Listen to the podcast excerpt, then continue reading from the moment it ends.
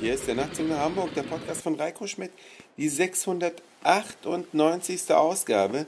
Herzlich willkommen. Ich freue mich sehr, dass ihr wieder mit dabei seid und ich hoffe, ihr seid genauso entsetzt über die Dinge, die da derzeit in der katholischen Kirche in Rieghofen laufen. Kurz zusammengefasst, es gibt einen Pfarrer, der gern mal Jungs ans Geschlechtsteil gefasst hat. Daraufhin hat er eine Therapie gemacht, alles wunderbar mit den Papieren, die man da so hinterher bekommt und der Einschätzung des Therapeuten. Und dann ist er versetzt worden in eine Gemeinde namens Riekhofen. Könnt ihr auch im Internet mal googeln. Und dort hat er sich dann wieder an Kindern vergangen, zumindest an einem. Aber das Schärfste ist, der Bischof wusste schon in der Vergangenheit, was er für einen triebigen Pfarrer hat und hat sogar den Opferfamilien Geld geboten, dass sie nicht zur Polizei gehen, nicht den Kinderschänder anzeigen und das ist das Perverse an sich.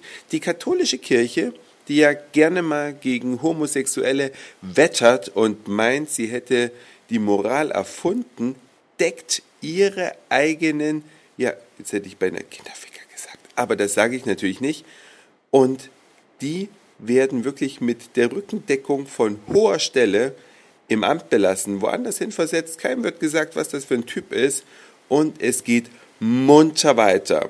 Und es deckt sich so ein bisschen mit den Erfahrungen, die in meinem Freundeskreis einige gesammelt haben, nicht, nicht persönlich gesammelt haben, aber in meinem Freundeskreis ist es ein offenes Geheimnis, dass überdurchschnittlich viele katholische Pfarrer homosexuell sind.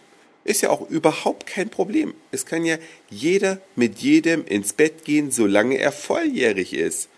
Aber wenn man dann öffentlich die Moralkeule schwingt, dass es nur so kracht, dann kann ich einfach nur sagen, wenn man überhaupt keine Ahnung hat, einfach mal Fresse halten. Und das betrifft einige der Würdenträger in dieser Organisation.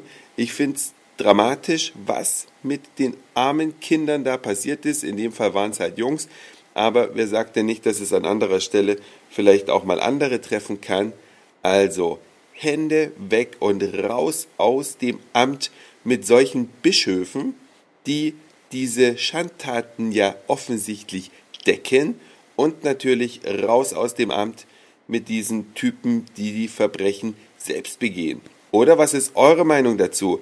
Ist sowas in Ordnung oder wie sollte man mit sowas umgehen? Würde mich freuen, von euch eine E-Mail zu bekommen an nachtzug.email.de oder ihr macht einen Kommentar auf der Homepage www.nachzugnachhamburg.de. Jetzt bin ich hier abends im Hotel, fernab der Heimat, sitze hier in Leipzig im Altana Hotel, heißt das glaube ich, oder Atlanta Hotel.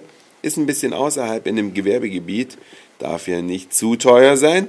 Auf jeden Fall sitze ich hier und saß vorhin an der Bar und habe ein Schlückchen Wein getrunken und dachte so bei mir, interessant. Da sitzen nun vorwiegend Männer, die dienstlich unterwegs sind, weit weg von ihren Familien. Natürlich sitzen auch ein paar Frauen, alle jedenfalls ohne ihren geliebten Schatz und trinken ein Bier oder einen Wein oder einen Cocktail nach dem anderen.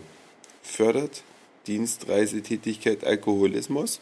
Das stimmt nicht unbedingt, aber es ist schon auffällig, was da abends so getrunken wird und um welche Themen vor allen Dingen die Tischgespräche kreisen.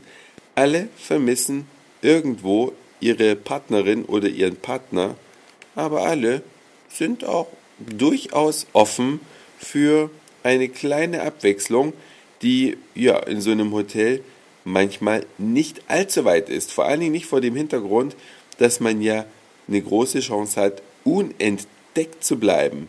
Denn wenn sich zwei einig sind, dann werden es die Ehepartner kaum erfahren. Diese Beobachtung, die mache ich immer wieder in Hotels, dass da geflirtet und angebandelt wird, dass die Schwarte kracht. Wirklich wahr. Aber die gute Nachricht, es sind keine Kinder darunter. Das war's für heute. Dankeschön fürs Zuhören, für den Speicherplatz auf euren Geräten. Ich sag Moin, Mahlzeit oder Guten Abend, je nachdem, wann ihr mich hier gerade gehört habt. Und dann hören wir uns auf jeden Fall morgen wieder. Euer Reiko.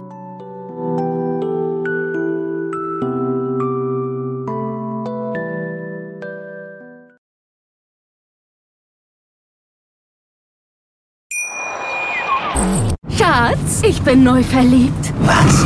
Da drüben. Das ist er. Aber das ist ein Auto. Ja, eben. Mit ihm habe ich alles richtig gemacht. Wunschauto einfach kaufen, verkaufen oder leasen. Bei Autoscout24. Alles richtig gemacht.